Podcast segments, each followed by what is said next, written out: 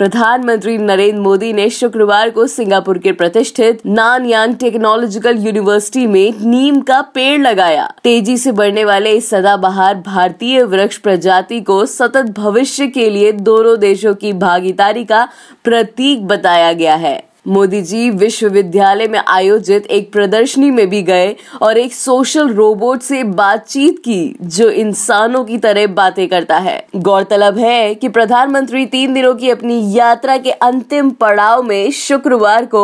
Singapore पहुंचे थे इससे पहले उन्होंने सिंगापुर की राष्ट्रपति हलीमा याकूब से भी मुलाकात करी ऐसी तमाम खबरों के लिए सुनते रहिए देश की डोज हर रोज ओनली ऑन डोज ऐप